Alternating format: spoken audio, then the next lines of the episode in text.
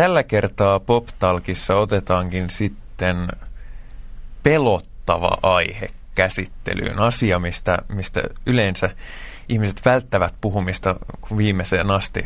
Ei millään pahalla meidän vieraillemme, mutta puhumme siis tekijän oikeudesta ja tekijän oikeuslaista ja siitä, miten se tämän muuttuvan mediakentän alueella oikeastaan vaikuttaa käytännön asioihin ja tekemisiin.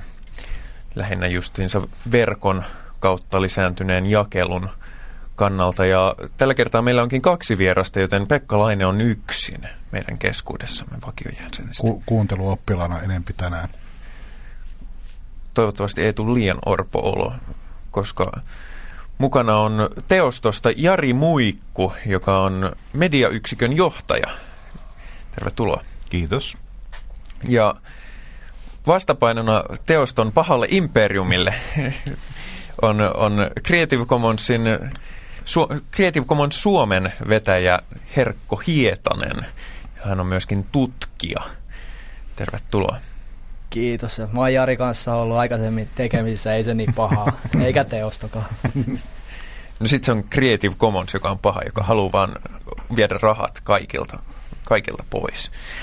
No, mutta jos nyt vakavasti puhutaan, niin siis kuten mainittu, niin musiikki on siirtynyt enemmän digitaaliseksi, digitaalijakeluun, verkkoon muuta, niin se, se aiheuttaa kokonaan ihan erilaisen kentän musiikin jakelulle ja sen kautta tietysti, tietysti myöskin tekijänoikeudelle varsin olennaisena osana. Niin millainen lähtökohta, jos, jos ihan, ihan niin kuin teidän molempien kannalta katsoo sitä teidän, teidän lähtökohdistanne, millainen asenne tätä kohtaan pitäisi olla? No, kyllä lähtökohtaisesti tota, verkko on mahdollisuus, vaikkakin se on tietysti niin kuin, tota, olemassa olevalle bisnesrakenteelle ja bisnesmuodoille on ollut vähintään kauniisti sanottuna haaste. Eli tota, siinä viime vuosina varmaan on paljon sellaista toimintaa, missä ei ole pystytty niin kuin hyväksi käyttämään niitä mahdollisuuksia, mitä on. Mutta toisaalta sitten ää, toki siihen liittyy semmoisia lieveilmiöitäkin varmaan, vaikka niitä olisi pyritty ottamaan, ottamaan huomioon, että ää, kyllä se kuitenkin enemmän mahdollisuus on kaikesta huolimatta, mitä on tapahtunut kuin uhka. Niin, tekijänoikeushistoria on kulkenut käsi kädessä teknisen kehityksen kanssa. Ensimmäiset tekniset hypyt, niin kuin kirjapainotaidon keksiminen, niin ne johti tieteelliseen ja taiteelliseen renesanssiin. Ihmiset oppi lukemaan. Meillä on mun mielestä tällaista samanlaista murroskautta tällä hetkellä. Ja sen, että millä tavalla me valjastetaan tämä teknologia meidän käsiin, niin meillä on aivan mielettömät kukoistuksen kaudet edessä. Että jos ajatellaan tota, tämmöistä perinteisiä sähköisiä viestimiä, että miten erityisesti musiikkia levitetään ja kulutetaan, niin netinhän voi nähdä tuota, kaiken kaikkiaan sillä tavalla, että siinä on tiettyjä muotoja, jotka ikään kuin laajentaa niitä olemassa olevia nykyisiä muotoja, mutta sitten on toisaalta tullut tavallaan niitä nettilähtöisiä muotoja, jotka on niin kuin vain netissä toimivia, jotka on niin kuin tuota sen logiikan mukaan tehtyjä ratkaisuja. Mä vielä palaan tähän vuosisatojen taakse. Silloin kirjapainotaidon syntymisestä syntyi myös tiede. Ihmiset pysty painamaan kirjoja ja pystyttiin käymään tällaista tieteellistä keskustelua. Tämmöinen samanlainen ilmiö, jota ei aikaisemmin ollut, on tapahtunut verkon kanssa. Ihmiset pystyy helpommin tekemään yhteistyötä, luomaan yhdessä uusia asioita, laittamaan resurssit yhteen. Yhtenä aikaisena esimerkkinä on meidän suomalainen menestystarina Linux-käyttöjärjestelmä. Tämä sama juttu pätee myös musiikissa ja elokuvan tekemisessä. Mä oon itse ollut mukana Stavrekissa, joka perustui siihen niin, että muutama kaveri teki keittiön komerossa erikoistehosten elokuva ja sai sitten kaikki kaverinsa mukaan eri puolilta maailmaa osallistumaan ja tällä tavalla luotiin koko illan elokuva. Tällaisia mahdollisuuksia netti tarjoaa jos tota, seuraa sitä keskustelua, mitä käydään nimenomaan tekijänoikeuksiin liittyen tässä ja tekijänoikeudet ja digitaalinen tulevaisuus tämmöisen jonkinnäköisen katto-otsakkeen alla, niin välillä tuntuu, että nämä keskustelevat osapuolet on aika kaukana toisistaan, että esitetään täysin perusteltuja pitkällä argumentoitia tämmöisiä kokonaisia ajatusmalleja, jotka tuntuu, että puhutaan aivan eri positioista. On tämmöinen, että perinteinen tekijänoikeusajattelu on kokonaisen tämmöisen, voisi sanoa uuden renesanssin keskeisiä jarruja, joka estää tavallaan niin kuin valtavan määrän tämmöisiä toteutu, mahdollisuuksia toteutumasta. Ja sitten taas ää, hieman kärjistäen sitten taas, että tällainen tietty, tietty tota, dig, digitaalimaailma on ka- kaiken hyvän ja arvokkaan ja vaivalla rakennetun viimeinen niitti arkkuun, niin että pitää hinnalla millä hyvänsä pitää kiinni tietystä asioista. Onko nämä tämmöiset rintamalinjat olemassa? No se liittyy oikeastaan tähän valtavaan murrokseen, siihen niin, että tähän asti kaikki tekijänoikeus on oikeastaan koskenut tällaisia tuotannon tekijöitä. Sanotaan niin, että aikaisemmin on tarvittu valtavia kirjapainoja, levyprässejä, tuotantokoneistoja, tällaisia samanlaisia studioita kuin missä me istutaan. Nykyään, jotta pystytään tuottamaan jotain ja levittämään se joko laillisesti tai laittomasti, niin tarvitaan yksi teini ja läppäri. Aikaisemmin tämän säätelyn kohteena on ollut nämä isot toimijat, joilla on ollut valtavat ää, pääomapanostukset sinne taustalle. Nykyään se onkin sitten kuluttaja, se on se naapurin Reiska tai, tai tota, Teiniville. Ja se on polarisoinut tätä keskustelua varmasti. Ja myöskin sitten se, että tota, mikä on ratkaisevi ero aikaisempaan maailmaan, missä puhuttiin kuitenkin vaikka pitkälle fyysistä kulttuurituotteista, että sen kontrollointi, miten ihan ne tuotteet niin liikkuu yhteiskunnassa, miten viestintä rakentuu, että se oli huomattavasti helpompaa. Ja oikeastaan yksi, mikä on niin kuin perinteistä, perinteisiä tämmöisiä sanotaan mediakoneistoja niin kuin kysymyksiä on se, että tota, aika usein, että ei ole hyväksytty sitä tilannetta, ei ole pystytty sopeutumaan siihen tilanteeseen, että se entisen mallinen kontrolli ei kerta kaikki ole enää mahdollista. Ja on uudenlaisia tota, käyttömuotoja. Mutta palatakseni tuohon, mitä kysyit siitä rintamalinjajaosta, niin siinä toki sitten on aika, voi katsoa myös monelta eri kantilta, että yksi näkökulmahan on siihen, että puhutaanko sellaisesta sisällöistä ja sisältöjen ja, ja, jakelusta, josta halutaan, että siihen syntyy tällaista perinteistä vaihdantataloutta, että kuluttajat maksaa, vaan onko kysymys vain siitä, että sisältöjä ylipäänsä jaellaan ja miltä pohjalta, että se myös tämä niin näkökulma aika paljon ratkaisee, että miten tätä tota, katsellaan ja myöskin tässä suhteessa varmaan me tullaan näkemään kehitystä, jossa nämä niin kuin, tämmöisen, väittäisin, että niin kuin tämän hetken ehkä vastakkainasettelun sijasta niin kuin tullaan näkemään enemmän, että tämmöiset erilaiset mallit voi elää enemmän rinnakkain, kun tavallaan toi toimintakulttuuri ja toimintaympäristö kehittyy siihen suuntaan, että niitä pystytään paremmin näkemään, että minkälaista asioista kaiken kaikkiaan on kysymys. Ei me saada Jari minkäännäköistä kinastelua tässä aikaiseksi.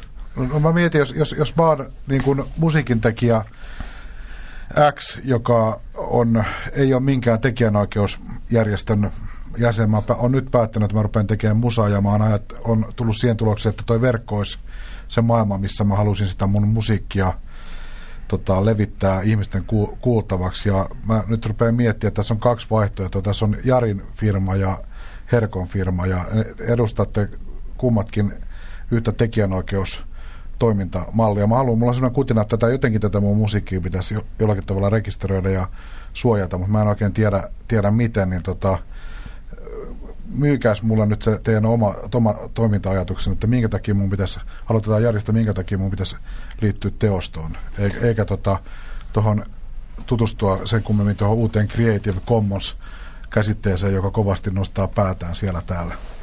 Tietysti jos lähtee nyt ihan siitä liikkeelle, että kannattaa ehkä sitä muistuttaa, että kun sä oot tekijä, riippumatta, että minkä järjestelmän sä valitset, niin sulla on sen omiin teoksiin on se tekijän oikeus. Se ei vaadi sitä, että sä kuulut johonkin tekijäoikeusjärjestön tai sä niin teet Creative Commons-lisenssin. Että tota, et se on niin lähtökohtaisesti sulla olemassa, että sulla on se vaihtoehto, mutta jos karkealla tasolla puhutaan, niin tota, jos sä liityt tota, teostoon tekijänä tai Gramexiin esiintyvänä taiteilijana, äänitetuottajana ja niin poispäin, niin ajatuksena on yleensä se, että tämmöiset tekijät ovat sellaisia, jotka tähtää ammattimaiseen toimintaan ja haluavat korvauksen teostensa käyttämisestä, julkista esittämisestä tai yleisön saataville saattamista tai tuota, monistamisesta. Ja siinä toisaalta sitten taas, että jos, tuota, jos sä haluat vain ylipäänsä niin kuin omia hengentuotteitasi saada kaiken maailman niin kuin saataville, niin tavallaan niin sehän ei sinänsä vaadi tota, liittymistä tai edes niin kuin Creative Commons-lisenssia tai muuta, että sä voit niin kuin ihan vapaasti pistää sen saataville, mutta sanoisin, että yksi tapa lähestyä tätä kysymystä on se, että mikä on sun niin kuin ambitiotaso tietyllä tavalla, että haluatko siitä myös niin kuin ansaita vai haluatko sen vaan, että tota sun hengen tuotteet on tota, jaettavissa ja kuunneltavissa siellä. Tämä ehkä pähkinänkuoressa. Joo, Jari johdatteli tuohon Creative Commons-maailmaan, eli Creative Commons pyrkii ratkaisemaan ongelman, joka, joka tekijänoikeuslaki oikeastaan synnyttää. Tämänhetkisessä maailmassa jokainen teos, joka on luotu, menee tekijänoikeuden piiriin. Tekijänoikeus pitää sisällään oikeuden, yksinoikeuden valmistaa kappaleita, joka siis syntyy tälle tekijälle. Valmistaa kappaleita ja joko muunnettuna tai muuntamattomana ja oikeuden levittää sitä sitten yleisön saataville. Ja tämä on, tämä on siis yksinoikeus ja kuuluu ainoastaan tekijälle. Jos tekijä haluaa tästä yksinoikeudesta luopua, antaa esimerkiksi luvan levyyhtiölle valmistaa levyjä tästä, tästä teoksesta, niin hänen pitää antaa siihen lupa ja tekijänoikeusmaailmassa tätä lupaa kutsutaan lisenssiksi. Näitä lisenssejä tyypillisesti laatii kalliit lakimiehet, jotka on erikoistunut tekijänoikeusalaan ja ja tällaisissa amat- amatööreillä, jotka sitten haluaa tällaisia lupia antaa, niin niitä on hyvin vaikea määritellä näitä rajoja, näitä ehtoja, millä teos annetaan. On helppo sanoa niin, että okei, saatte käyttää ihan miten tahansa tätä teosta, mutta yritäpä sitten sanoa, sanoa tota peruskoulupohjalta sitä niin, että saa levittää esimerkiksi ainoastaan ei-kaupalliseen käyttöön tai, tai, tai saa, saa muokata johonkin tiettyyn tarkoitukseen, niin tähän tarvitaan niitä lakimiehiä, ne maksaa. Siinä vaiheessa, kun ollaan tässä, tässä tilanteessa, että siellä levyllä ei vielä tehdä miljoonia, niin olisi hyvä niin, että löytyisi jotain vaihtoehtoja niille kalliille lakimiehille, koska sitten ne luvat jää antamatta. Ja Creative Commons tarjoaa tällaisen verkkosivun, jossa tekijä, joka haluaa jakaa vapaammilla ehdoilla, kun tämän normaalin kaikki oikeudet pidätetään, jonka tekijänoikeus myöntää, niin ne, joka, ne, jotka haluaa jakaa vapaammin ehdoin, niin voi mennä sinne verkkosivuille ja muutamalla hiiren klikkauksella valita sopivan, sopivan lisenssin, sopivan luvan, jolla he myöntävät muille oikeuden käyttää tätä teosta. Tässä on sitten, jos jatkaa vähän sitten, tota, jos puhutaan ihan nettipuolesta, niin tota, jos tekijä on sellainen, joka haluaa niin kuin ansaita siitä ja sitten on tiettyjä käytännöksi muodostuneita menettelytapoja, ei mitään lakisääteisiä, että jos ajatellaan, että tekijä esimerkiksi haluaa jonkin iTunesiin kappaleensa myytäväksi, että monet tämmöiset isot käyttäjät, joko kauppapaikat tai aggregaattorit, jotka kokoaa sisältöjä niin kuin sitten välittää niitä tämmöisille erilaisille kauppapaikoille myytäväksi, on sen tyyppisiä, että he eivät lähde tekemään yksittäisten tekijöiden kanssa sopimuksia, vaan yleensä vaatii, että – kyseiset tota, materiaalit tulee jonkun isomman kokonaisuuden kautta, on ne sitten tekijäoikeusjärjestö, joku tämmöinen kokoava aggregaattori tai muu. Niin, tota, tai levyyhtiö. Tai levyyhtiö, jos siis sillä tavalla jopa niin jos iTunesissa, niin tota, levyyhtiön täytyy olla julkaissut vähintään kymmenen albumia, voidakseen tehdä suoran sopimuksen iTunesin kanssa ja näin poispäin.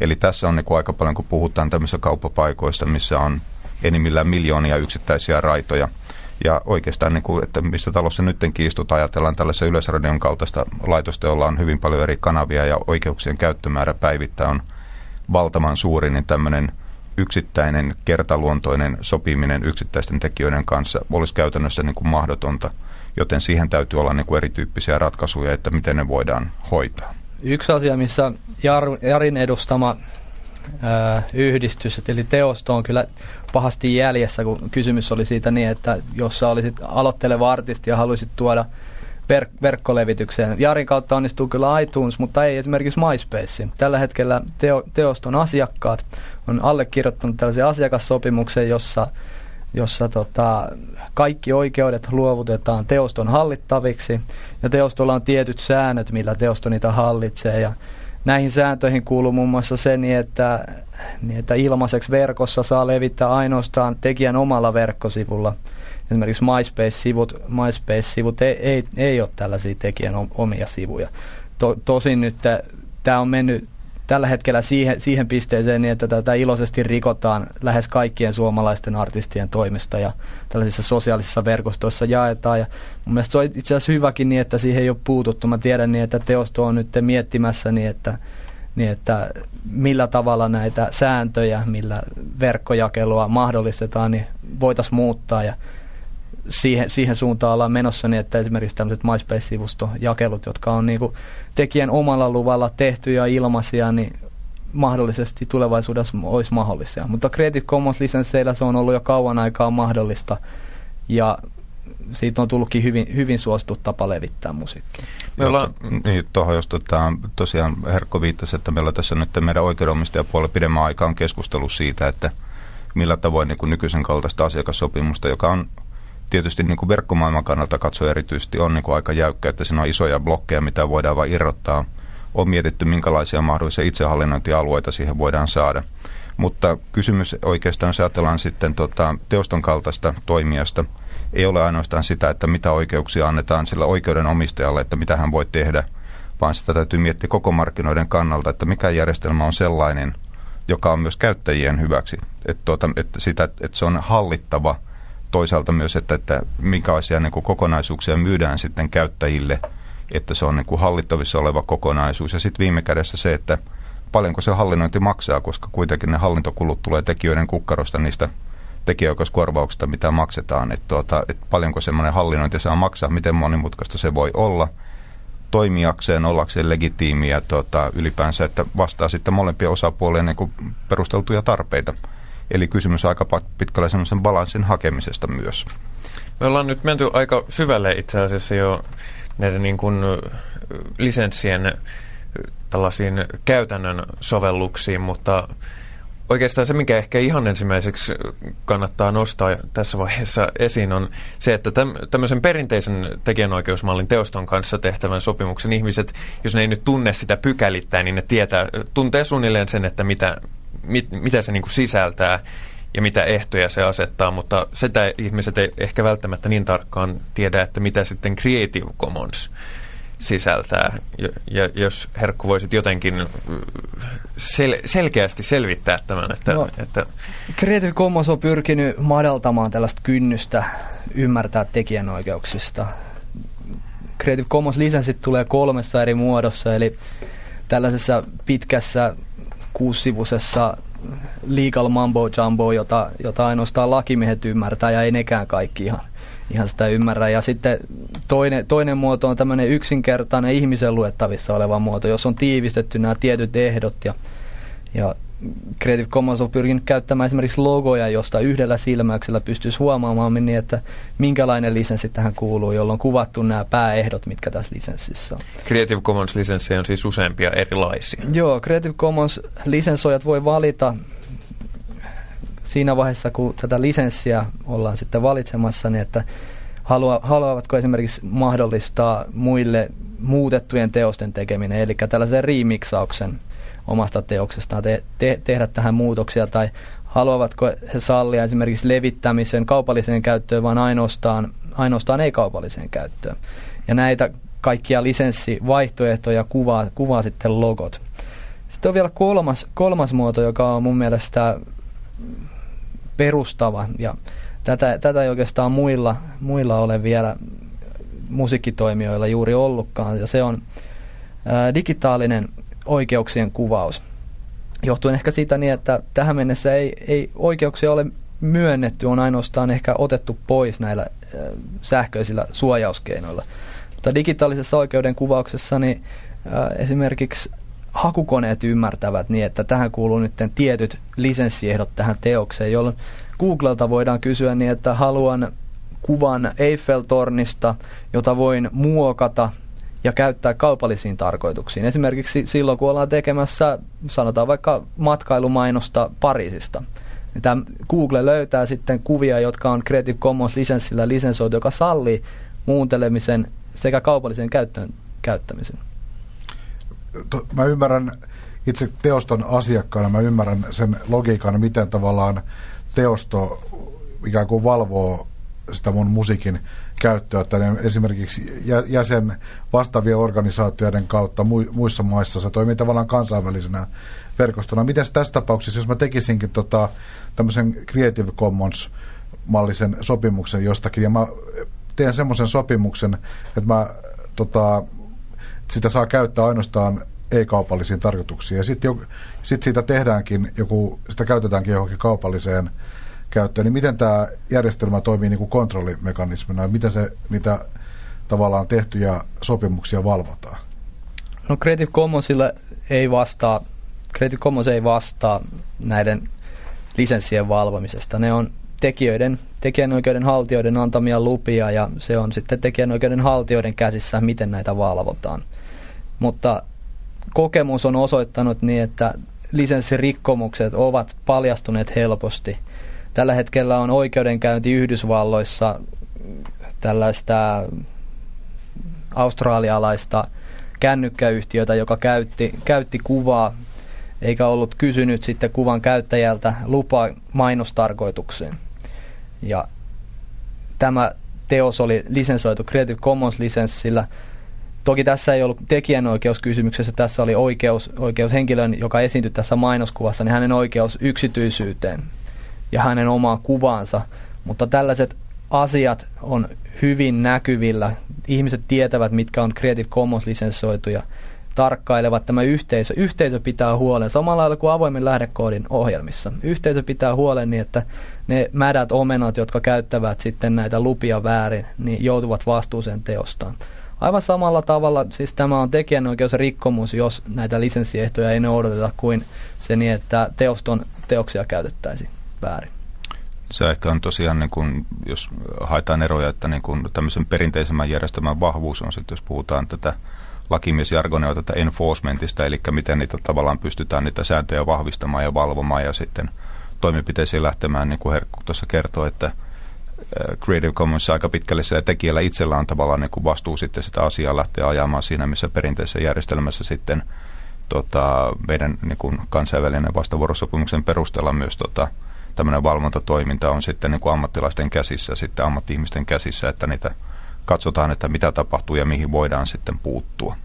Maailmalle on syntynyt jo tällaisia yhteenliittymiä Creative Commons-levyyhtiöitä esimerkiksi, jotka edustavat lu- lukuisia tekijöitä. Samalla lailla kuin teosto, he myyvät kaupallisia lisenssejä esimerkiksi julkiseen esittämiseen. Sanotaan vaikka kaupan alennusmyynnissä saattaa soida Creative Commons-musiikki, jota saa, kuluttajat saa levittää vapaasti, mutta kaupalliset oikeudet on myynyt sitten levyyhtiö, koska lisenssi ei salli kaupallista käyttöä.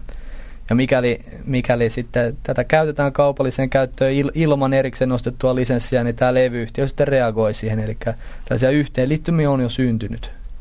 Ja tuossa nyt mä just kuukausi sitten juttelin mun yhden Hollannin kollegan kanssa, että me Hollannissa oleva – sisarjärjestö Buma Stemra nimeltään, niin tota Hollannissa oli nyt ollut pitempi aika keskustelua julkinen laaja tavallaan, ja siellä jopa hallitus oli ilmeisesti ihan sadolla tuhansilla eurolla tukenut paikallista Creative Commons yhteisöä tota, tämmöisten erilaisten pilottihankkeiden tekemisessä. Meidän sisarjärjestö nyt tänä vuonna lanseeras tällaisen kokeiluhankkeen, että, tota, että tekijät voivat koeluontoisesti lisensioida Creative Commons-lisenssillä omia teoksiaan tietyn tyyppiseen nettikäyttöön.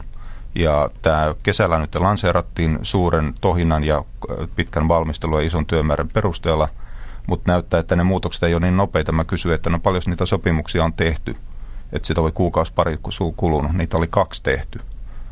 Eli tuota, kertoo, että niin aika paljon keskustellaan, mutta tavallaan sitten se niin kuin siirtyminen ja käyttäminen tuota, ei välttämättä niin kuin ihan aina vasta, vastaa sitä. Mutta tuota, tästä huolimatta niin kuin, tämä usein halutaan nähdä, että niin nämä, tämä perinteinen Creative Commons on vastakkainasettua, mitä me ainakaan ei niin kuin sillä tavalla aikaisemminkin Herkon kanssa tästä keskusteltu, että mä en näe henkilökohtaisestikaan, että nämä on niin kuin vastakkainasettuja, vaan nämä on vaihtoehtoja. Tekijä voi itse valita, että mikä se on se, niin kuin se näkökulma, että millä tavalla haluaa, että hänen teoksia ja hänen oikeuksiaan niin kuin tota hallinnoidaan ja valvotaan että miten pitkälle, tota, että mikä on se sopivin konsepti omalle kohdalle. Ja niin kuin aikaisemmin viittasin, että niin kuin meidänkin maailmassa tota, ää, nettipuoli, nettipuoli aiheuttaa kaikenlaisia muutospaineita ja niitä tullaan niin kuin kehittämään ja varmaan enemmän tulee tämmöistä varianssia kuin mitä tähän saakka on ollut. Ja tota, mutta siinä ei katsota kuitenkaan yksipuolisesti sitä, että mitä tekijä haluaisi tehdä, vaan täytyy katsoa, miten se kokonaisuus sitten toimii parhaalla mahdollisella tavalla, mutta mä uskon, että tästä eteenpäin se tulee olemaan semmoinen pitkäaikainen prosessi, missä niin kuin kokeillaan ja haetaan niitä rajoja ja muotoja, että mikä toimii sitten parhaiten. Ja tässä perinteisessä systeemissä vielä se kannattaa niin kuin muistaa, että viime kädessä tota, niin kuin teostojärjestönä tota, kasvottomana byrokratiana estää päätä, vaan ne oikeudenomistajat päättää viime kädessä niistä asioista, miten heidän oikeuksiaan halutaan hallinnoitavan. Niin mä oon tekemässä väitöskirjaa siitä, niin että miten tällaista yhteisöjen tuottamaa sisältöä, jota tyypillisesti on lisensoitu Creative Commonsilla, niin miten siitä amatööri sisällön tuottamisesta voitaisiin päästä tällaiseen kaupalliseen, ää, tällaiseen rockstar-talouteen pääsemiseen. Siihen niin, että ihmiset pystyy elämään sillä, sillä materiaalilla, mit, mitä ne on tuottanut silloin amatööriaikoinaan. Tai mi, miten nämä amatöörit pääsee, saa itsensä löydetyksi, koska kaikki haluaa tulla löydetyksi. Kaikki haluaa tulla, no en mä tiedä kaikki, mutta useimmat meistä haluaa tulla isoiksi rockista, rockitähdiksi. Tällä hetkellä Jari, Jari tai Teoston katalogista, niin suunnilleen 20 prosenttia tuottaa tuloja vuodessa. 80 prosenttia makaa siellä täysin unohtuneena pölyttymässä siellä, siellä tota, tekijänoikeussuojan ja teoston sopimusten alla. Tämän ammentaminen, jotta saataisiin meidän kulttuuriakin monipuolistettua, niin jotain uusia tapoja. Enää, enää ei pystytä myymään sitä eurolla iTunesissa sitä, sitä samaa materiaalia, vaan sinne pitää löytää uusia tapoja, jotta, jotta yleisö voisi löytää se. Ja yksi mahdollisuus on Creative Commons. Öö, musta tuntuu, että Jarilla on myös muita ajatuksia tähän. Joo, siis sillä tavalla, tota, jos ajatellaan niin kuin ammatti-ihmisten, ammatti-ihmisten toimintaa ja tota, miten materiaali, tota, niin kuin viittasit siihen, että, että meillähän on kotimaisia oikeudenomistajia, esimerkiksi on 18 000, ja niistä suunnilleen puolet saa vuosittain tilityksiä. Ja tota, on selvä tietysti, että suuri osa on meidän edustamista teoksista – on sellaisia, jotka niin kuin ei kauhean paljon käyttöä ole vuosittain, että se niin kuin kohdentuu, johtuen ihan siitä, että miten niin kuin musiikin käyttömarkkinat rakentuu. Mutta yksi sellainen puoli, mikä liittyy tähän niin sanottuun back-katalogiin, eli jos ajatellaan tätä vanhempaa tuotantoa, niin tämä teokset saattaa kuitenkin ikään kuin kaupallisessa mielessä aktivoitua hyvin pitkäajan päästä siitä, kun ne on luotu. Ja yksi sellainen sanotaan hyvin tärkeä muoto on esimerkiksi niin kuin mainoksissa käyttäminen. Että tässä oli muutamia vuosia sitten, oli eräskin kotimainen pitkälinjan tekijä, joka oli 60-luvun alussa tehnyt ihan, ihan tota, pikavauhtia tämmöisen Sinkun B-puolen tota, rautalanka kulta-aikana. Kuinka ollakaan se Italiassa Ford otti sen tota, TV-kampanjassa tunnusmusiikiksi, joten siitä tuli aika monen tili. Ja tota, et siinä kummasti pistettiin saunaa kuntoon ja taidettiin asuntoakin vaihtaa vähän niin kuin tota merellisempään vaihtoehtoon. Eli tavallaan se on vähän tämmöistä niin kuin uinuvaa, uinuvaa niin kuin mahdollisuutta sitten, että, tota, että jos sä oot niin kuin kerran luovuttanut ne kaupalliset oikeudet pois, niin tota, se on kuitenkin ammattimaiselle tekijälle melkoinen riski. Hmm. Riski juuri se, että se on vähän niin kuin, että sulla on niin kuin se osakesalkku, että se voi olla, että tota, jos olet sijoittaja, että sulla voi olla sellaista, mikä on aika lailla niin kuin tota laid back kamaa, että se ei kauheasti siellä tuota, mutta jossain, jonain päivänä sitten se voi taas niin yhtäkkiä putkahtaa arvoa arvaamattomaan. 70 prosenttia noista Creative Commons-lisensseistä, joita on käytetty, niin pitää sisällään sellaisen elementin, jossa, jossa tekijä on varannut itselleen nämä kaupalliset oikeudet. Tyypillisesti tämä Jarin esimerkki olisi just semmoinen, jossa tämmöinen ei-kaupallinen Creative Commons-lisenssi olisi saattanut, saattanut vaikuttaa siihen niin, että, niin, että tämä biisi löydetään ja silloin teostolla olisi ollut mahdollisuus kerätä ne royaltit ja tekijällä mahdollisuus laittaa saunaan ja ostaa, ostaa uusi auto ja asunto toki sitten, että se, että niin tämmöistä back-katalogista niin paljon, että tämä sun olettamus perustuu siihen, että se on jotenkin tallenteena olemassa. Että hyvin paljon teoksia, joita ei ole niin äänittele tallennettu, ne on ollut muuna, muussa muodossa. Ne on niin kuin, tota, voi olla tekijän päässä, voi olla niin kuin, tota, ihan vain konserteissa elävä tai jollain muulla tavalla, mutta ei välttämättä niin kuin edes kaupallisena äänitteenä saatavana sitten. Ja toisaalta se, että, että jos niitä teoksia ei käytetä, niin se tietysti on niin kuin tavallaan vähän sitä markkinataloutta sitten, että mihinkä niin kuin kysyntä kohdistuu. Ja tota, aika paljonhan tässä keskustelussa on myös semmoinen tota, yksi puoli, että on usein valitettavan niin mustavalkoista, että tämän keskustelun yhteydessä vaikka niin kuin teostokaan edusta nyt esittäviä taiteilijoita äänitetuottajia, mutta puhutaan hetki levyyhtiöistä. Semmoinen peruskysymys aina, että mihin levyyhtiöitä enää tarvitaan. Ja siinä yleensä, tota, että eihän niitä tarvita, niin mun näkemys on siinä, että siinä taas itse asiassa nojataan hyvin pitkälle menneiseen maailmaan. Varmaan entistä vähemmän tarvitaan levyyhtiöitä niin, niinä, joka niin kuin, tota, printtaa niitä tota CD-levyjä ja niitä kuskataan sitten eri puolille maailmaa.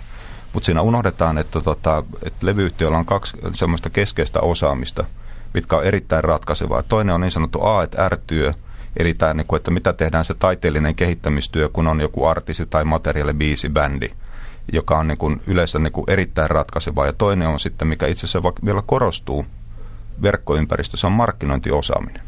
Se, että, niin kuin, että aikaisemmin, jos tuota levyä julkaistiin niin kuin kotimaassakin 1000-2000 nimikettä vuodessa – nyt on koko ajan saatavina miljoonittain uusia biisejä, että miten sä löydät ties niin kuin ihmisten tietoisuuteen. Toki verkko tarjoaa mahdollisuuksia just se erilaisten tota, yhteisöllisten niin kuin työvälineiden ja tota, solmukohtien kautta niin kuin tehdä tunnetuksi, mutta kyllä niin kuin verkkopuolellakin tarvitaan sitä ammattimaista markkinointiosaamista, jos halutaan tuoda läpi tällaisia mainstream-tuotteita, jotka sitten niin kuin tuota, tavalla tai toisella – synnyttää sitä tulovirtaa sitten, joka viime kädessä päätyy sitten myös sille tekijälle kautta esittäjälle.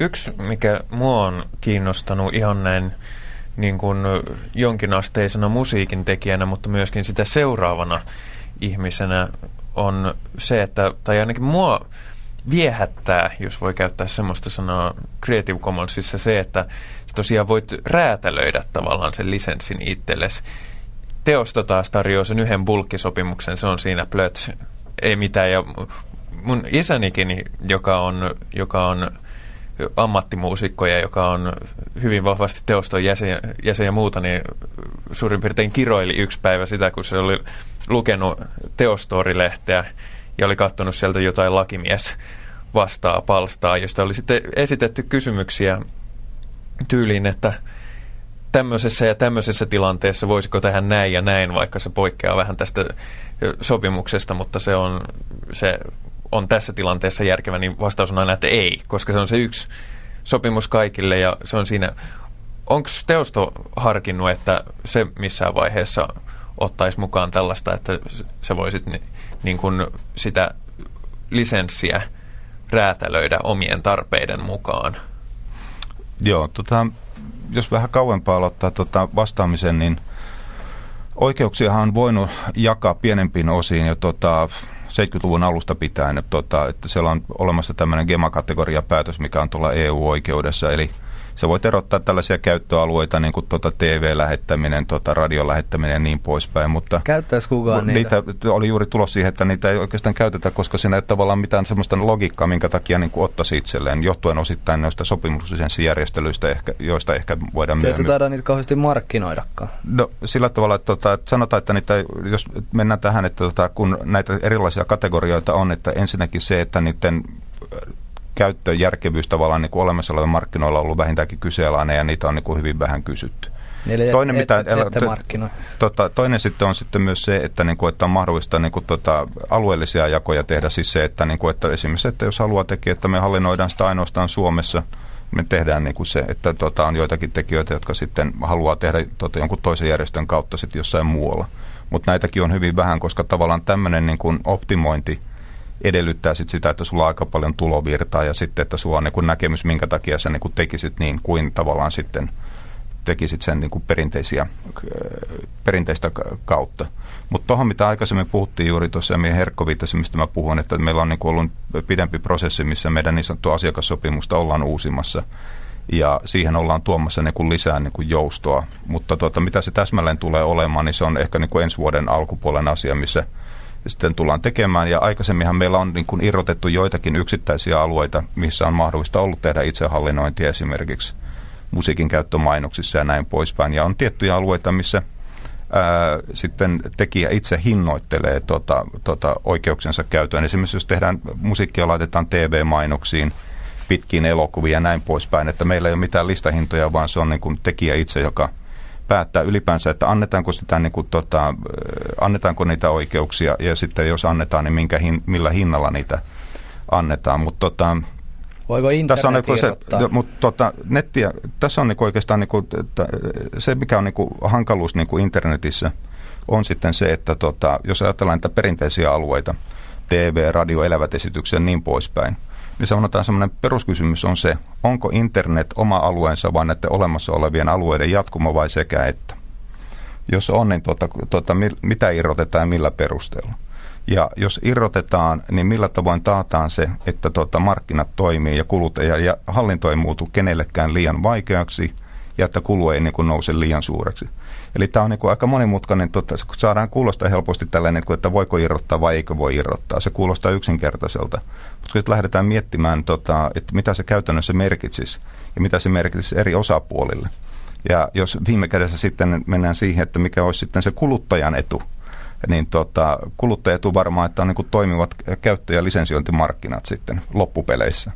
Niin tota, tässä joudutaan niin kuitenkin tasapainoilemaan, että tota, että jos toimittaisiin ihan täsmälleen niin kuin tota yksittäiset tekijät haluaisivat, niin voisi olla potentiaalinen kaos. Mutta myös tekijöiden, niin kuin sanoin, että meillä on kotimaisen oikeudellista 18 000 ja yli 2 miljoonaa edustetaan niin vastavuorosopimusten perusteella näitä kansainvälisiä.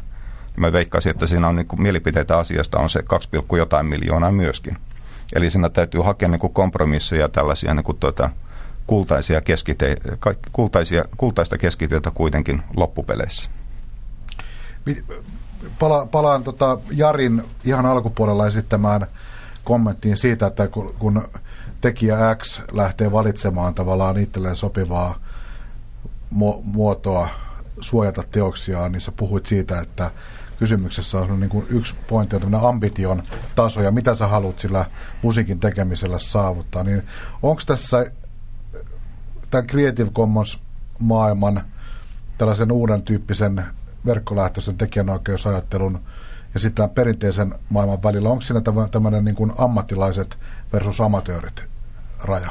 No siinä ei välttämättä tarvitse olla. Yhdysvalloissa tekijänoikeusjärjestöt eivät ota kaikkia oikeuksia itselleen hallinnoitavaksi, vaan siellä yhdysvaltalainen teosto saa rinnakkaisen oikeuden kerätä ja tekijälle jää oikeus myöntää sitten omia lisenssejä ja Yhdysvalloissa isot artistit, Beastie Boys, Pearl Jam, Nine Inch Nails, Gilberto Gil, David Byrne, ne on kaikki käyttänyt Creative Commons-lisenssejä omassa markkinointitarkoituksessa, antanut faneillensa esimerkiksi remixattavia, remixattavaksi biisejä, luonut tällaista fanihypeä sitten sen ympärille. Se ei välttämättä ole pelkästään amatöörien, vaan voi istua ihan yhtä lailla tällaisen suuren rokki, rokkitähden strategiaankin. Jotenkin tuntuu, että yksi iso kysymys on siitä, että puhutaanko me jonkinnäköisestä tämmöistä joko-tai skenaariosta, että pitää tavallaan tota, valita kaksi aika ratkaisevasti erilaista toimintamallia, vai jotenkin tulee äkkiä että kaikista edullisinta olisi nyt sille tekijälle X, eli minulle tämmöinen jonkin näköinen sekakäyttö. Että tavallaan, että siellä on olemassa se teostomaailma, koska kyllä mua kieltämättä hieman mua huolestutti tuossa nyt. Mä ajattelin miet, miettiä, että pitäisikö mun purkaa mun teostosopimus ja lähteä tuon Creative Commons kelkkaan. Niin kyllä mua aika paljon huolestutti se, mitä sä Herkko sanoit, että se on mun vastuulla huolehtia siitä, että mitä mun mus, mus, musiikille tapahtuu. Että jonkinnäköinen yhdistelmä tällaista tavallaan, että, että on joku tavalla organisaatio tai kontrollimekanismi, tekemässä sitä kontrollointia ja sitten toisaalta vapaus päättää, mitä mun musalla tapahtuu. Tuossa on aika keskeinen pointsi, että jos ajattelee, mitä meilläkin on ollut oikeudomistajien keskustelua, on juuri se, että keskimäärin niin kuin säveltäjä, sanottaja, sovittaja, niin kuin se luova tekijä haluaa keskittyä siihen omaan luovaan työhönsä. Ja tosiaan mitä Herkku sanoi, sanoit esimerkkejä, että tuota, tosiaan Pohjois-Amerikassa kaiken kaikkiaan niin kuin se tekijäoikeuden lähtökohde, tekijäyskulttuuri on hyvin erilaista kuin Euroopassa – mutta myös nämä mainitut henkilöt on tällaisia myös, sanotaanko tekijöinä tämmöisiä bisnesaktiiveja, jotka on koko uransa ajan hakeneet erityyppisiä ratkaisuja ja muita, että niin kuin Euroopassakin toki löytyy, että tuorein esimerkki on, että Radiohead-tapaus sitten, että missä niin kuin tehdään ja itse asiassa vähän niin kuin tota, hyvin paljon lievemmässä muodossa vähän saman logiikkaan niin kuin käänteistin tuota CMX viimeinen albumi, että rajoitettu määrä luksuspainosta ja sitten tullaan mid-priceen julkaistaan myöhemmin, että siinä missä nytten Radiohead toisinpäin teki, että, niin kuin, että saa ensin tota, itse hinnoitella ja sitten myydään luksuspakettia vähän myöhemmin. Tuota, mutta joka tapauksessa tähän aikaan kuuluu se, että niin kun musiikkiala kaiken kaikkiaan sisältöteollisuus hakee uudenlaisia ansaitamalleja, uudenlaisia, kokeilee uudenlaisia ansaitalogiikkoja. Ja sen näkee myös isoista kansainvälistä tota, yhtiöistä, jos katsotaan, että mitä niin kuin EMI, Universal ja muut harrastaa, niin tuota, jos sitä katsoisi äh, ihan objektiivisen kriittisesti, että siellähän niin kuin lähdetään mukaan hankkeisiin, jotka on keskenään ristiriitaisen näköisiä lähtökohdiltaan, mutta se kertoo siitä, että halutaan kokeilla kaikenlaisia erilaisia vaihtoehtoisia malleja, että mikä toimii. Koska tota, jos, se on ainakin varma, että jos vain ja ainoastaan hirttäydytään vanhoihin ansaintamalleihin ja niihin kontrollimalleihin, niin se on taattua, että silloin niin kuin huominen ei näytä kauhean valoiselta, vaan täytyy mennä siihen mukaan ja ymmärtää sitä ja katsoa, että tota, miten voi itse sopeuttaa sen toiminnan sillä tavalla, että saa parhaan mahdollisen tuloksen siitä. On kysymys sitten yksittäistä tekijästä tai sitten niin kuin isosta kansainvälistä mediajätistä.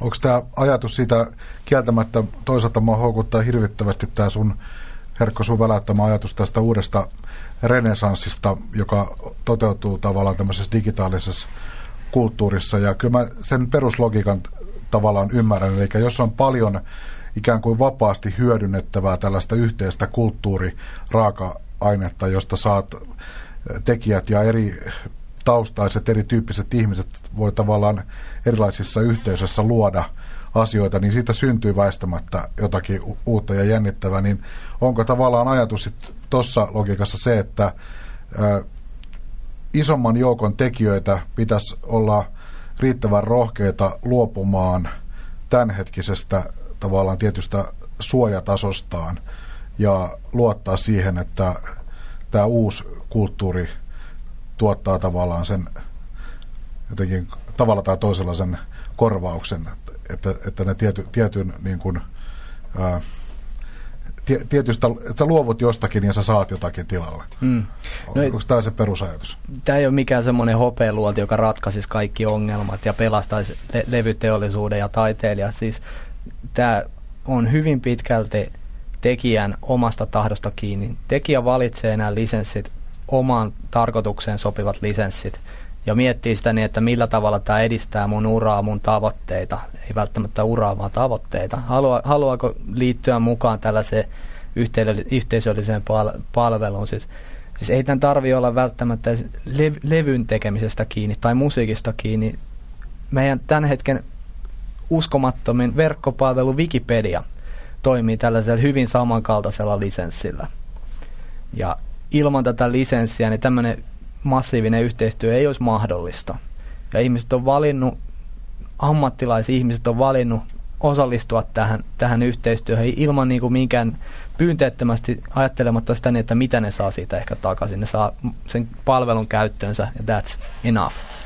Ja ihmisillä on erinäköisiä tavoitteita ja tämä palvelee osa, osa niistä por, porukasta. Tietysti voidaan esittää niin kuin se kysymys, että jos verkkomaailmassa kaiken kaikkiaan niin kuin tuota, tekijäoikeus ei nauti kovin suurta kunnioitusta, niin mikä tavallaan niin kuin tekee tämmöisen niin kuin perinteisemmän järjestelmän tai Creative Commonsin tai näitä on muitakin vaihtoehtoisia järjestelmiä, että Creative Commonshan ei ole ainoa, mutta se on se kansainvälisesti tunnetuin tällä hetkellä. Niin tota, et, et, se, että on Creative Commons-lisenssi ei mun nähdäkseni takaa yhtään sen enempää kunnioitusta sille suojalle ja sille lähtökohdalle, jos joku, joku ei välitä pätkääkään siitä, että millä tavoin käyttää tai mitä tekee, että tota, onko se niin kuin meidän, meidän edustama oikeus tai onko se Creative Commonsilla lisensioitu tai on se sitten niin kuin yksittäinen tekijä, jolla ei ole yhtään mitään. Että tämä on niin kuin aika semmoinen niin kuin asennekysymys ja iso haaste ylipäänsä siinä, että miten mun mielestä kuitenkin yksi semmoinen keskeinen kysymys tulevaisuudessa on se, että tai sanotaan semmoinen paradoksi on se, että tulevaisuudesta entistä suurempi osa ihmisistä tulee saamaan suoraan tai välillisesti elantonsa immateriaalioikeuksien hyödyntämisestä, mutta entistä vähemmän niitä kunnioitetaan. Niin tämä on mun mielestä niin aika jännä ja semmoinen paradoksaalinen kehityskulku. Kyllä se on nähtävissä avoimen lähdekoodin puolella. Siellä on hyvin vähän oikeudenkäyntejä, koska ihmiset kunnioittaa niitä oikeuksia. Ne haluaa toimia sen lisenssin mukaisesti, mitä niille annetaan. Ja sen takia tällaisia oikeudenloukkauksia ei tule. Sen sijaan sitten puhutaan niin kuin mustavalkoisesta tekijänoikeudesta. Mustapää on se, joka sanoo, että, niin, että kaikki oikeudet varataan ja niihin pääsee käsiksi ainoastaan rahalla. Valkoinen pää on sitten public domain, johon ei kuulu mitään, mitään. Niin se kokonainen se spektri, se värikirjo siitä välistä jää nyt nykyisellä järjestelmällä saavuttamatta. Ja Creative Commons yrittää päästä, tuoda niin kuin värit takaisin tähän tekijänoikeuskeskusteluun, antaa niitä työkaluja, jotta voidaan muodostaa erinäköisiä tahdonilmauksia siitä, niin että hei, käyttäkää tätä mun teosta hyväkseen, kunhan kunnioitatte tällaisia tiettyjä pelisääntöjä ja ihmiset kunnioittaa niitä.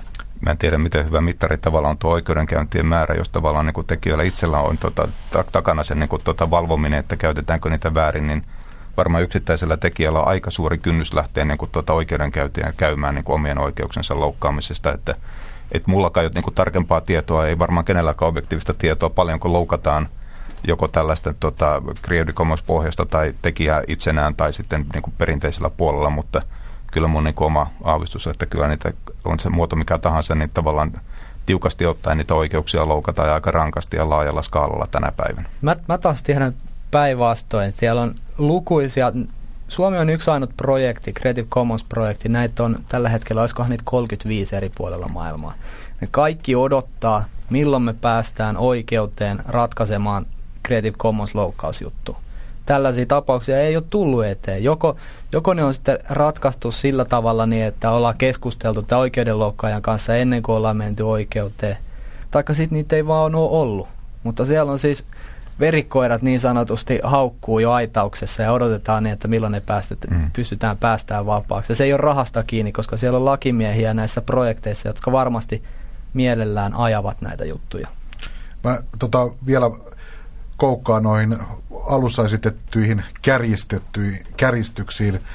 Ää, yksi semmoinen katsantokanta, mitä julkisuudessa on esitetty ja joka tulee sanotaanko se, se, usein sellaisten ihmisten suusta, joiden niin kuin tausta on, sanotaanko, internetissä ja tässä tämmöisessä tie, tietotekniikassa ja tässä digitaalisessa kulttuurissa, siis ei musiikin tekijöitä, vaan se tavallaan katson näkövinkkeli on siitä suunnasta, on se ajatus, että oikeasti on että tämmöinen järeä, niin kuin sä sanoit, tämä musta tekijänoikeus, joka on niin kuin järeintä mahdollista tämmöistä perinteistä sortimenttia, että se on keskeinen este tavallaan niin kuin kulttuurin evoluutiolle. Niin edustat sä Herkko sitä näkökulmaa, että nimenomaan tämä u- u- digitaalinen uusi renesanssi on osittain kiinni, että toteutuuko se siitä, että, että, että tota, tätä mustaa pitää saada vähän höllennettyä. Ehkä tämä porukka edustaa sitä valkoista, joka, joka näkisi, niin, että jos tekijän arvo voi olla nolla ja ykkösen välillä, niin niiden mielestä se olisi nolla. Mä sanoisin, että mä edustan jotakin siitä välillä ja nimenomaan tekijöiden ehdoilla. Ja ajan, on ollut mukana ajamassa myös tekijänoikeuslainsäädäntö muutoksia, jotka mahdollistaisi sen. Mutta missään tapauksessa mä en piratteja edusta. Mä haluaisin... Paitsi oikeudessa silloin tällä. mä haluaisin heittää, heittää tähän mielen, tai itsestäni ainakin mielenkiintoisen ajatelman. Pari statistiikkaa, mitä on kuullut ja mä en ole käynyt tarkistamassa näitä, näitä useastakaan lähteestä, että nämä on vaan lukuja, jotka mä oon kuullut, mutta luotan niihin lähteisiin sen verran, että sanon ne nyt, nyt tässä. Toinen on se, kun Project Gutenbergin, eli tämmöisen projektin, joka tarjoaa tekijänoikeudestaan rajoitettuja kirjoja ihmisille, sano, sen perustaja sanoi, että 200 vuotta sitten – luoduista teoksista tällä hetkellä vapaassa käytössä on 98 prosenttia. 200 vuoden päästä nyt luoduista teoksista on vapaassa käytössä puoli prosenttia, mikä kertoo aika hillittömästä, hillittömästä tiukennuksesta näihin lakeihin. Ja toinen, mikä jos viitataan tähän Radioheadin In Rainbows-albumiin, missä ne tosiaan antaa sitä pois sitä siihen hintaan, minkä ihmiset haluaa siitä maksaa. Ja teoria ymmärtääkseni siinä on se, että osa ihmisistä antaa enemmän, se kompensoi sitä, mutta myöskin sitten se, kun ne menee keikalle, niin ne saa siitä, siitä sitten ne tulot.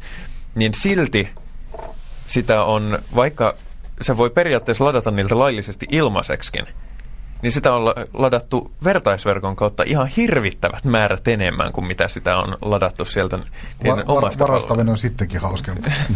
niin, jotenkin tässä tulee semmoinen, että, että kun jos tekijänoikeuksia viedään koko ajan noin, noin paljon tiukempaan ja tiukempaan suuntaan tällaisella perinteisellä ajattelulla ja niitä yritetään kahlita verkon tulon myötä yhä enemmän, mutta sitten taas toisaalta, kun ihmisillä on se vapaus ja ihmiset on, on tavallaan totutettukin tietynlaiseen käyttäytymiseen, niin onko siinä vaarana se, että tekijänoikeus voi niin kuin säädellä itsensä hengiltä, että, että se menee niin mahdottomaksi valvoa, että sillä ei ole enää mitään merkitystä? Tota, jos aloittaa tuosta, minkä sä mietelmän sanoit, että puhuiko sä niin 200 vuoden perspektiivistä? Joo, se oli, se no, oli sillä mikä... tavalla, että se, varmaan se, joku siihen perustaa, nyt on väärin ymmärrys, koska kuitenkin tällä hetkelläkin niin kuin suoja-aika on 70 vuotta, että se viittaa siihen määrään, miten valtavasti teoksia tulee, koska 200 vuoden päästä kaikki tänä päivänä tehty ja olevassa olevat teokset ovat kaikki vapaita. Sehän, ei, se, se ei ole suojattuja teoksia sillä tavoin enää olemassakaan niin kuin 70 vuoden kuluttua tästä, että tuota, ehkä se on enemmänkin siihen, että, että tuotantovälineet on sillä tavalla demokratisoitunut, että tavallaan huippuluokan digitekniikka on kenen tahansa ulottuvilla. Kysymys on vaan siitä, että onko sulla se käsityöläistaito niin kuin käyttää sitä ja tehdä kaikkia kiinnostavia sisältöjä sitten. Siis me, se me, itse asiassa pitää täsmentää. Mä uskon, että se oli viittaus, mikä ei tietysti meihin liity suoraan muuta kuin sillä, että internet ja business on nykyään globaalia, niin amerikkalainen tekijänoikeuskäytäntöhän tuntee niin kuin yritykset henkilöinä tekijänoikeusviitteissä ja yritykset ei voi kuolla, joka tarkoittaa, että niiden tekijänoikeus pysyy teoriassa ikuisesti kyllä voimassa. Niiden, kyllä niidenkin tekijänoikeuden suoja on rajoitettu, muistaakseni se taisi olla 90 vuotta. Joo, Joo okay. tota, mutta sanotaan, että ehkä semmoinen kuitenkin yksi semmoinen perusnäkökulma on siihen, että tota, kaiken kaikkiaan tässä tuotannossa, että jostain se rahan on tultava, jotta ammattimainen tuotanto on mahdollista. Että mä en oikein itse jaksa uskoa, että jos mennään siihen, että tota, tavallaan ammattimaiselta tuotannolta, joka vaatii usein merkittäviä investointeja, jos ajatellaan jotain Hollywood-elokuvia niin poispäin, niin tota, se lähtee pois. Jos sisällön tuotanto on vain ja ainoastaan enemmän tai vähemmän laadukkaan harrastajatoiminnan varissa, niin on vaikea nähdä, että mikä sen kiinnostavuusaste pidemmällä aikavälillä sitten on. Että jostain se rahan on niinku tultava. Jos ei suoraan kuluttajilta, niin välillisesti jostain muusta, joko niin, että se on niinku sponsoroitua tavalla tai toisella. Tai sitten on jotain muita niinku tuota käyttömaksuja, joita kerätään muuta kautta sitten. Mutta jossain, jossain se rahan täytyy niinku liikkua kuitenkin. Ja se, että tota, et, et, tämmöistä esimerkiksi niin kuin Star Trek ja muuta, jotka tavallaan – mä oon itse miettinyt usein sitä, että jos ottaa yhtenä esimerkkinä se, että tota, mikä sen kiinnostavuusaste olisi, tai olisiko sitä syntynyt, jos ei olisi olemassa Star Wars-elokuvia ja kaikkia niin kuin, tota, Skifi-sarjoja, jotka on isolla rahalla ja ammattitaidolla niin kuin, tuotettu, jolla on sitten se, niin kuin se yleisö. Ja sama juttu niin kuin musiikissa myös, tota, tai otetaan, sanotaan vaikka tota, ylipäänsä taiteen tuotanto, että mikä mua itse on niin kuin pitkään mietityttänyt ihan siitä lähtien, kun mä opiskelin tota, niin se, että tässä aika pitkälle edelleenkin vallitsee semmoinen 1800-luvun lopun tämmöinen romantiikan ajattelutapa, että luova tekijä on semmoinen niin kuin yksinäinen nero, joka synnyttää suuria hedelmiä maailmalle jaettavaksi. Kyllä se niin kuin tosiasia on se, että kuitenkin tarvitaan tämmöisen niin kuin sisällön jalostamiseen aina joukko ammattilaisia ja sitten sen välittämiseen. Että jos ajatellaan vaikka kirjaa, kyllä useimmat kirjailijat tarvitsee tuekseensa ammattimaisen kustannustoimittajan, joka tekee siitä niin kuin raakatimantista timantin. Tai jos katsotaan musiikkia, niin kyllä on ihan suurimmatkin starat on siinä tilanteessa, että kyllä niiden tuotannon laatu niin kuin tuota, riippuu aika paljon siitä, mikä tiimi siinä ympärillä, kuka on tuottanut ja muuta. Että aika harvat on tavallaan niin omavaraisia, että ne on pystynyt ikään kuin sen lopullisen helmen puristamaan niin kuin ihan omasta joukostaan. Että aina tarvitaan myös sitä ammattituotantoa ja myös niin kuin musiikkipuolellakin tota, on tiettyjä juttuja, mitä voidaan tehdä jo läppärillä siellä niin kuin, tota, komerossa. Mutta on toki sitten paljon aina sellaista, että mitä, mihin tarvitaan kuitenkin investointeja, niin kuin tiettyjä fasiliteetteja, niin kuin osaamista ja isompaa porukkaa, joka sitten väistämättä maksaa, että jostain se rahan täytyy tulla, jotta se on mahdollista. Jari, puhuit siitä niin, että Star, Trek on velkaa Star Trekille ja Star Warsille, mutta ei se, ei se katu ole yksisuuntainen. Kyllä esimerkiksi Disneyn tuotanto niin on järkyttävän paljon velkaa Grimmin veljeksille ja muulle public domain tekijänoikeudesta va- vapaille ää, saduille ja kertomuksille. Onhan koko taiteen historiahan tavallaan niin sen niin kuin sisällön tota, kommentointia, että eihän mikään tullut tyhjästä. Mm. Se on tietysti selvä. Mutta ja, ihan vaan niin kuin tuota, että jos ajatellaan, että, että, että, että ikään kuin se sisältö putkahtaisi tyhjästä omana itsenään, niin se on niin kuin tota, aika, aika kuollut ajatus sitten. Mutta mun mielestä Star Trek on vain hyvä esi- esimerkki siitä, että miten aikaisemmin ennen verkkoa että semmoinen ilmiö ei olisi voinut olla mahdollinen. Se olisi ollut ehkä ollut jotain, että olisi tehty niin suttuisia VHS-kopioita ja jaettu kavereille, mutta se olisi ollut niin kuin kymmenistä korkeintaan sadoista varmaan niin kuin kysymys. Nyt sillä voi niin kuin olla kaikki verkon käyttäjät voi sitä niin kuin katsoa ja tuota, kuunnella sisältöjä, että se tilanne on siinä mielessä täys, radikaalisti täysin erilainen kuin mitä tämä entinen fyysisten kulttuurituotteiden maailma oli.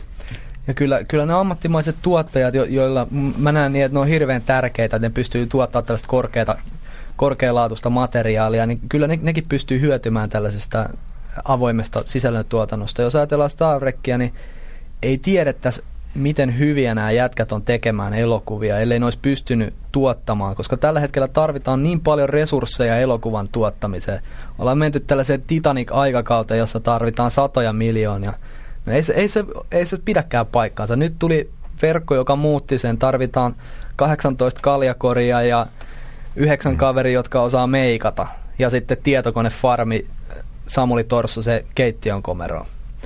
Tällaisen niin kuin, talentin löytämiseen tämä auttaa ja isojen valtavien tehtävien jakamiseen.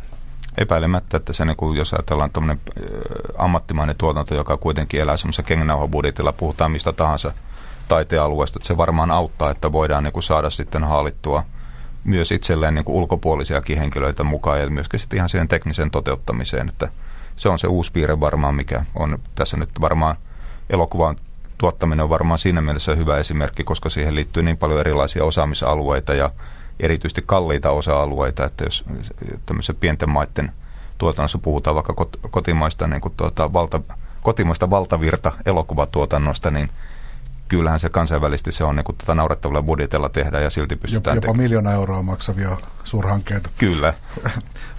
Tulee mieleen semmoinen, mä oon itse aina ajatellut niin kuin rockmusiikista ja populaarimusiikista sillä tavalla, että se on toisaalta sitä, niin kuin se ydin on sitä, että toisaalta joku suosittu, vaikka Rolling Stones esiintyy stadionilla ja valtava joukko ihmisiä kokee sun sen yhteisen elämyksen sen äärellä, mutta toisaalta se on se nuori jätkä, joka luulee olevansa Rolling Stones, joka on yksin kotona ja haaveilee jostakin, jostakin suuresta.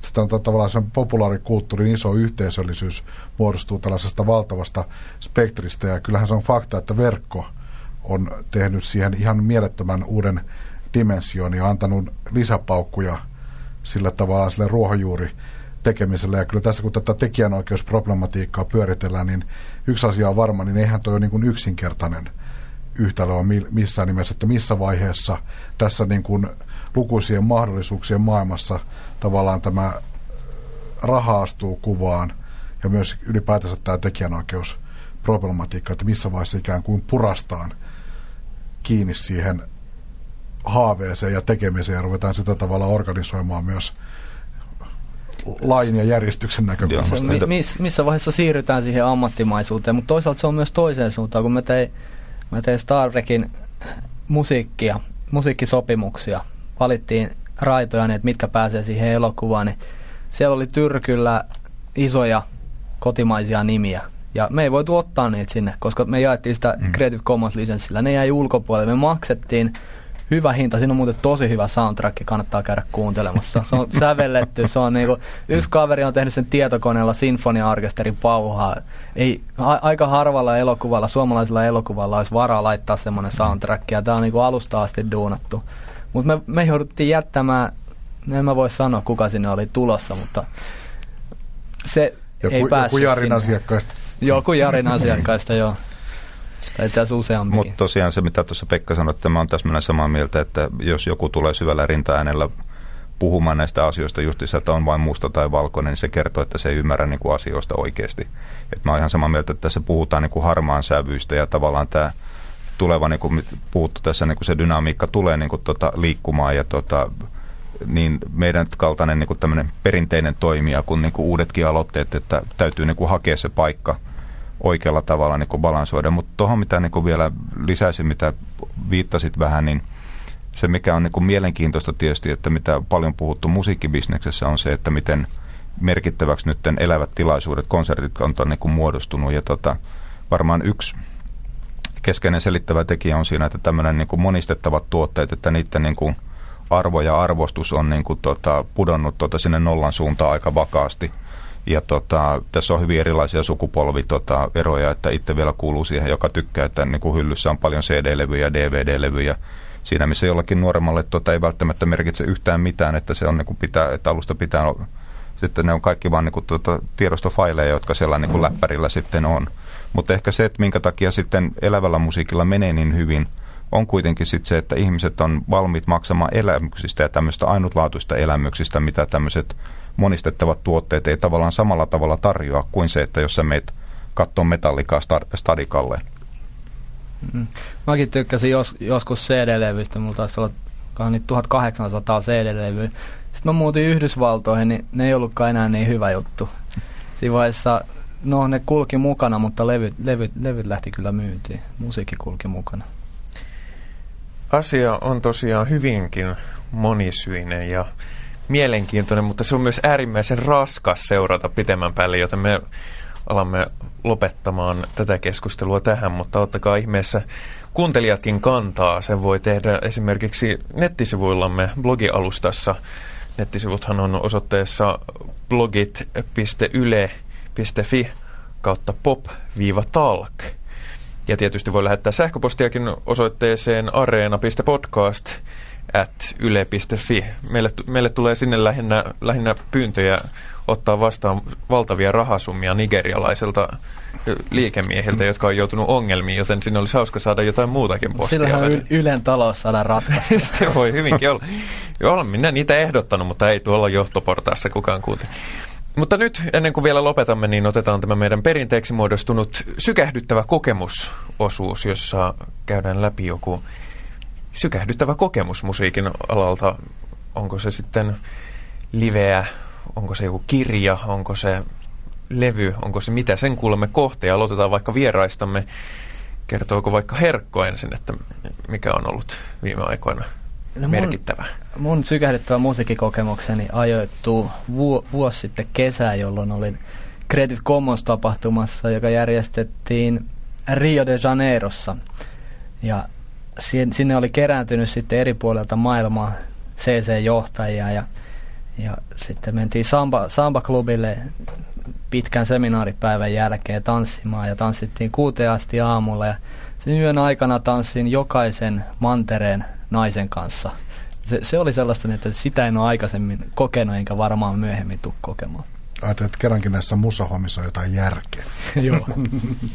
Näin siis sanoo, miksi, pitä, miksi se tätä pitäisi sanoa, kommunistihippi, joka haluaa, ettei kukaan ansaitse enää mistään mitään rahaa. Mitä sanoo sitten pahan imperiumin kärki, kärkiedustaja Jari Muikku, mitä on viime aikoina tapahtunut, mikä on merkittävä?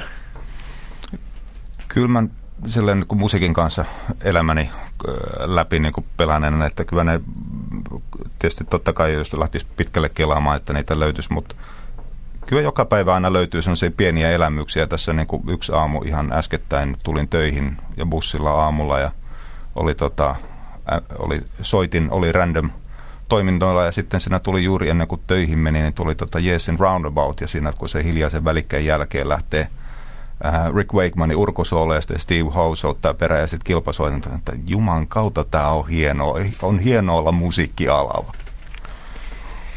Ennen kuin mennään Pekka Laineeseen, niin minä voisin kertoa oman kokemukseni, joka on, joka on vähän poikkeuksellisempaa sarjaa, nimittäin täytyy näin alustaa, että Pekkakin mainitsit näistä isoista yhtyeistä, jotka on toisaalta hienoja, niin yksi isoja yhtyeitä on Van Halen, joka on Reunion kiertueellaan tällä hetkellä. Ja minulle aiheutti valtavaa riemua.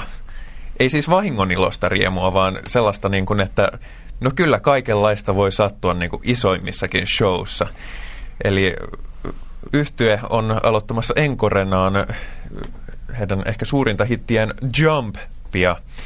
Ja tämä on siis joku kamerakännykällä otettu video, huono laatu, mutta kuulee kuitenkin, että siinä käy jollakin teknikolla pieni fiba, että taustanauha, joka tulee tietysti kovalevyltä, soitetaan väärällä näytteenottotaajuudella.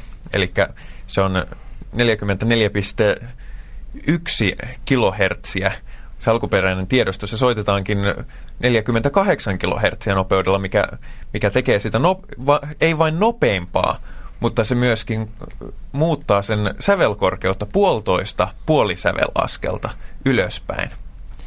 Ja kun yhtye alkaa soittamaan, niin tuloksena on aivan mie- mielettömän riemukas atonaalinen kokeellinen esitys siitä, siitä, mitä voi tulla. Ja sitten tässä on vielä huvittavaa seurata, kun tietysti ammattimuusikot ne rupeaa etsiä sitä virettä. Miettiä, että onko kitara vaan epävireessä vai onko se jotenkin kummallisesti viritetty. Ja ne ei vaan löydä sitä oikeaa virettä, koska kitarasta ei tietysti saa sellaisia intervalleja kuin puolitoista puolisävelaskelta. Ja se, se on minusta, minusta on aina hauska huomata. Ei tosiaankaan vahingoniloisesti, vaan silleen, että, että shit happens kaikille.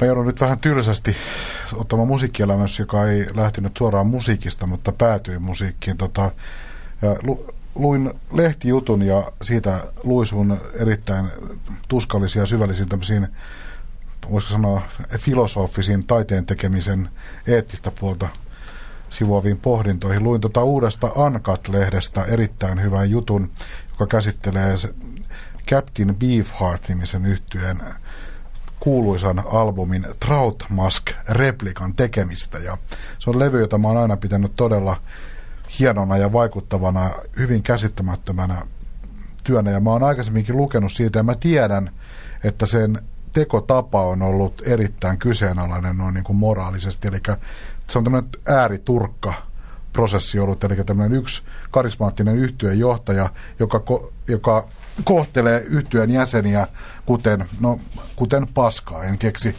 mitään sivistyneempää ilmaisua. Eli mä rupesin miettimään, että ja se on jotenkin järkyttävää luettavaa, että miten nuoria hippejä on vähän niin kuin Charles Manson, tämmöinen uskontokultti, että niille tehdään mitä tahansa ja lopputuloksena on mieletön, mielettömän tota, hieno levy, niin mä sitten rupesin miettimään, että pitäisikö mun muuttaa suhtautumistani tähän levyyn, kun se on tehty näin julmalla ja epäinhimisellä tavalla. Ja yleensä rupesin miettimään, mitä kaikkea musiikin nimissä saa tehdä. Ja sitten mä menin kuuntelemaan sitä levyä kotiin ja totesin, että kyllä tämä on mahtava ja kyllä mä edelleen dikkaan tästä, mutta kerrankin musiikkilehden lukeminen kannatti, koska mä päädyin pohtimaan elämän perusasioita. Harvemmin käy näissä yhteyksissä niin, mutta nyt kävi. Taide tuo esiin kaikenlaisia asioita. Mutta tähän tosiaan lopetamme tällä kertaa. Kiitokset tietysti vakiopanelistille Pekka Laineelle, mutta myöskin tietysti vieraillemme Jari Muikku teostosta mediayksikön johtaja. Hauska, että pääsit paikalle. Ja Herkko Hietanen Creative Commons Suomen vetäjä ja tutkija. Kiitos.